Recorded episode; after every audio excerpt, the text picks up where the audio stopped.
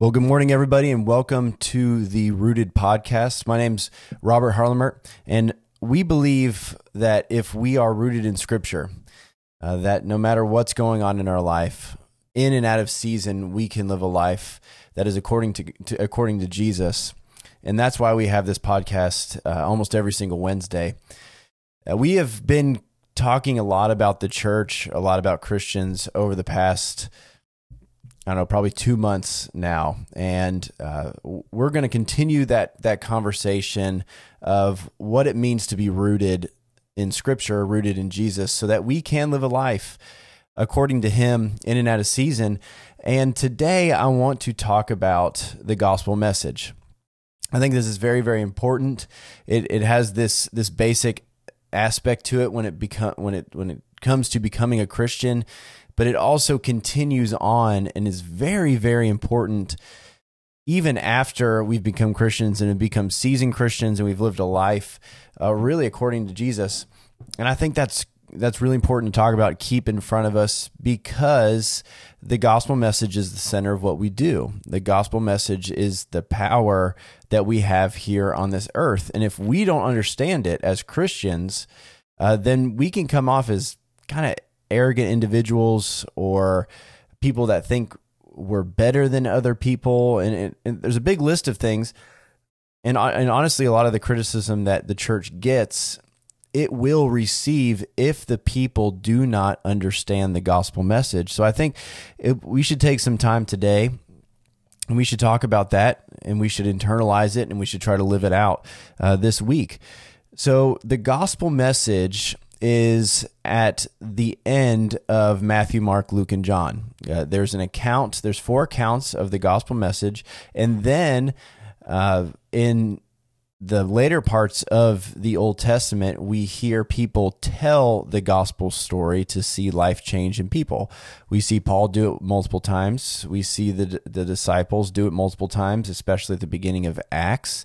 We see Timothy, like the the second generation of of Christians, um, do that within his church, and we see that no matter where they go, the gospel message is so so important here's why the gospel message is important. Here's why the gospel message is important. Because the, the gospel and what we receive in the gospel is what makes us different than every other person on this earth. The gospel message is what makes us different than non Christians in the world. If we do not have the gospel message, if we don't know the gospel message, if we not, haven't received grace in our life, then just because we worship God and we do not know the gospel message, there's no difference between us and the rest of the world at the end of times. There's there's no difference. So here here's the gospel message. Here let me let me explain it to you. So there was sin on this earth that separated us from God. So we see in the beginning of of creation where God created Adam and then he created Eve, a, a woman, and because of the decisions that they made, made sin had entered into um, creation. So they now had the the knowledge of what it says of good and evil. Before they only knew the knowledge of good, now they know the the knowledge of evil. Now because they know this evil, there's an opportunity for them to do that evil. So here's what God set up with Moses is said if you commit a sin, if you do if you do something that is for yourself and not for God, you have the ability to remove that sin because of sacrifice. You can do a sacrifice and because of the bloodshed of that sacrifice, it will atone, it will take the place of your sin. But to completely remove the sin and allow us to be righteous, this is what God did he sent his son down to die to spill out his blood for our sins. So there's the sacrifice there. But because it came from God to us, he says that it is an eternal, continuous paying for our sins. We get this example, a small example, all through the Old Testament. Just as the Israelites spread the blood of the perfect lamb over the door frames in Exodus so the angel of death would pass over, God sent the perfect lamb of Jesus to cover our sins. And because of that, in God's eyes, because of the bloodshed of Jesus that covers us, we can we are viewed as righteous and we can continue to live in eternity in heaven with him after we pass away. That is the good news of Jesus. That we are no longer bound by the sin of this world. We're no longer bound by the sins we commit, but we are bound by the blood of Jesus, which promises salvation and allows us to live eternity in heaven. That when the when when the judge happens, when the judgment happens, when God looks at us and determines if we can spend eternity with him, he only sees the blood of Jesus when he sees the people who have faith in Jesus. That is the gospel message. And that is so, so important for us to understand. And that is the very first thing that we need to lead with every time we're together, every time we talk to non Christians. This is the most important thing, and it needs to be in the front of our minds with every decision, every time we have conversations, every time we spend money, every time uh, we are about to start a family, every time we're going into a room with other people, every time we enter into a church building, every time we're about to raise our hands in worship or give in worship, every time us ministers are about to stand on stage and preach, the gospel message needs to be the center of absolutely everything that we do. And I, I hope and pray that we understand this, that this is very, very important. So here's the problem. We have i can only speak i've mentioned this multiple times on a podcast i only speak about uh, american culture spe- specifically in probably kentucky.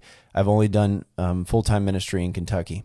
Um, but we could probably apply this to uh, other parts of the united states.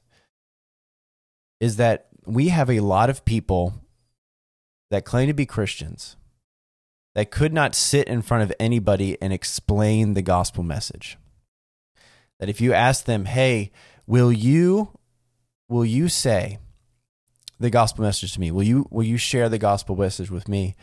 A lot of Christians, I, I wouldn't say most, but a, a good chunk of Christians cannot explain the basic gospel message. And here's what this turns into. So if if we have people that that are good leaders that do not know the gospel message, they will eventually become into leadership of the church. They'll eventually become uh, people who serve, people who become deacons, de- people who become uh, elders, and potentially even become ministers who are on stage preaching to people, people who lead in worship, people are, who are viewed as leaders in the church. And if they do not explain the gospel message, if they do not understand the gospel message, then eventually we will become consumed with the good things that are absolutely meaningless in the church. That we will find importance in things that we built in the church rather than the thing, the one thing that Jesus gave us on the cross. Eventually, we will become more consumed with things that matter to us rather than things that matter to God. So eventually, we'll, we will build great buildings we will have great pews. We will have great bands. We will have great lighting. We will have great website and, and Instagram and Facebook and we'll, everything that we do will be absolutely great. And there'll be a time potentially that we will get more frustrated when one of those things goes wrong, when a pew gets broken, when a building falls down, when something goes wrong on Facebook. I mean, you can name a list of things that we get frustrated with in the church we will get more frustrated with the fact that that happened than somebody who is in the church that does not know the gospel message. If we become where we are more focused and we get more frustrated with things of the things of the church than of people not knowing the gospel message or not leading with the gospel message, then we are not following Jesus, but we are following something that looks like Jesus. We will become people who who are like preachers that are more con, concerned about people doing good things than becoming in love with Jesus Christ. And here's where the connection happens, and this is where this is so important is that because Jesus came and died for us, in order to, you know, remove that separation between us and God, which is so important, he later explains to us that we need to be a living sacrifice as well. That whenever God comes in and, and sacrifices his son and dies for us, if we have faith in him and believe in the gospel message, we too need to lay down our life for the gospel message. That the gospel message goes above our preferences, that the gospel message goes be in front of our message, that the gospel message goes in front of the things that we want to build because we have a mission to change the world. And the things that don't change the world are our buildings, are our pews, are our ways of preferences of the way things look, the the events that we put on, and all the. I mean, you give a big long list of things that churches really value. We need to value the thing that can actually change the world, and not of the things that make us feel comfortable inside of our churches. That is the gospel message. That is the most important thing that we can do here on this earth. In in Romans 5 6 through 11 it says this See you at just the right time. When we were still powerless Christ died for the ungodly. Very rarely will anyone die for a righteous person though for a good person someone might possibly dare to die. But God demonstrates his own love for us in this while we were still sinners Christ died for us. Since we now have been justified by the blood, how much more shall we be saved from God's wrath through him? For if, while we were God's enemy, we were reconciled to him through the death of his Son, how much more, having been reconciled, shall we be saved through his life? Not only is this so, but we also boast in God through our Lord Jesus Christ, through whom we have now received reconciliation. If you look just before this, what Paul likes to do is he likes to give the ending and then explains what he's doing.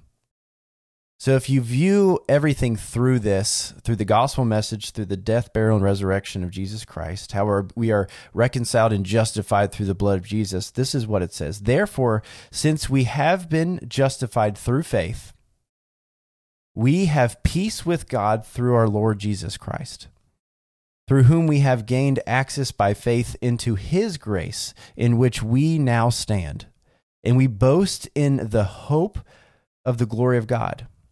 Not only so, but we also glory in our suffering because we know that suffering produces perseverance, persever- perseverance, character, and character, hope.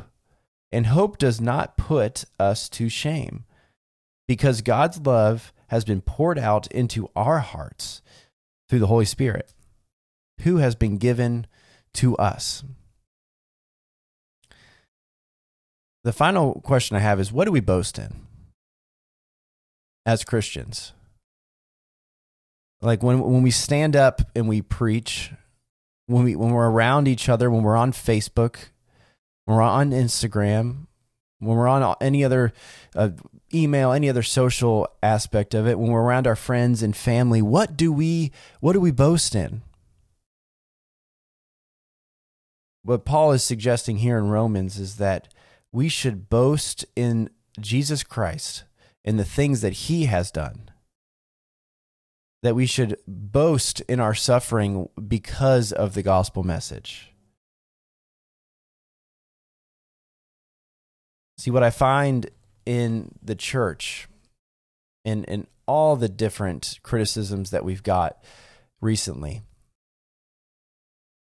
is that a lot of us like to talk about ourselves instead of the life changing factor of the gospel in other people. Like whenever we we inter- interview great leaders and they they love to talk about what they've done but we've forgotten the reason that we started churches in the first place, the reason we started mission groups in the first place, the reason that we go to other countries, the reason that we start nonprofits was to fill a gap which can only be filled by the gospel message.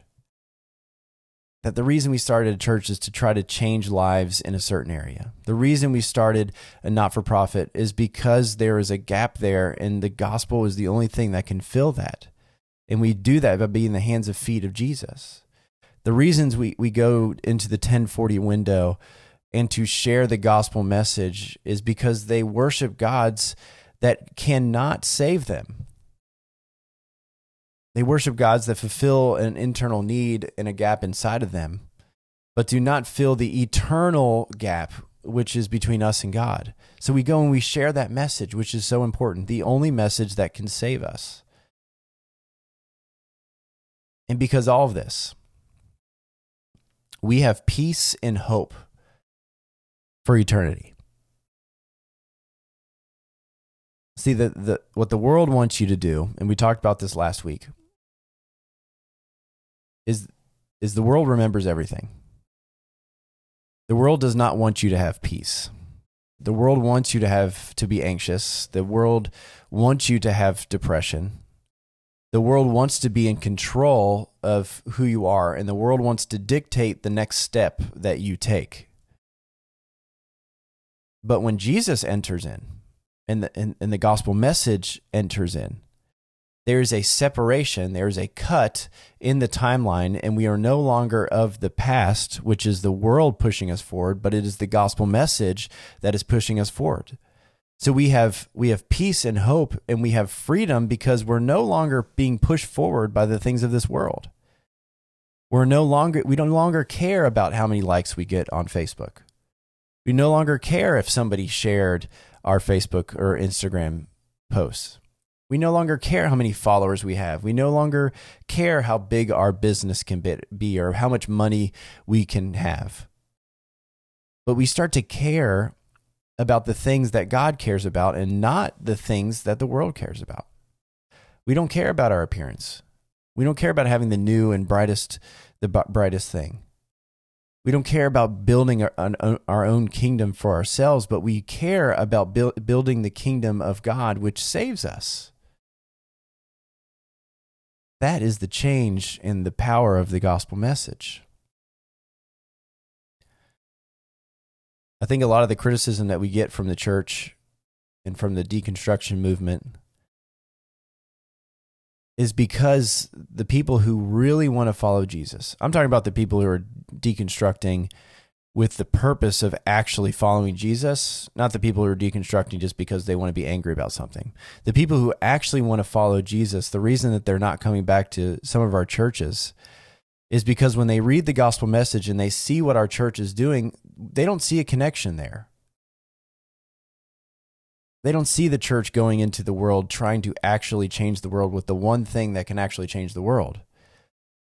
But we go into the world with our gimmicks and our good deeds and are trying to be a part of something, with our quick fixes and all the different things that we say as little taglines instead of going into the world with the one message that can really change the world. Now, this is not every church. This is not every minister. This is not every pastor. This is not every children's youth or preaching or executive. This is not every single one of them. This is not every elder. I've met some of the best people in the world in the church, probably the best people in the world in the church. And I haven't even met every Christian there are a lot of good people in the church, and the church is a good thing, and it's still relevant in today's culture. And I think that we need to continue to push forward our churches. But when we move forward, when the millennials and the Gen Z and the Gen X slowly move forward, and as the the the, the continual generations continue to pass away, and the next generation are now the elders in the church, we need to remember that it is the gospel message that is going to keep us around and not the things that we can do with our own power on this world. And that needs to be the center of everything that we do. Absolutely everything. See, the gospel message, when it is internalized, I believe it's contagious. When we read in, at the beginning of Acts, uh, I, have read this a bunch of times, Acts 2 42, um, where it says that they devoted themselves to the apostles' teaching. I read this multiple times.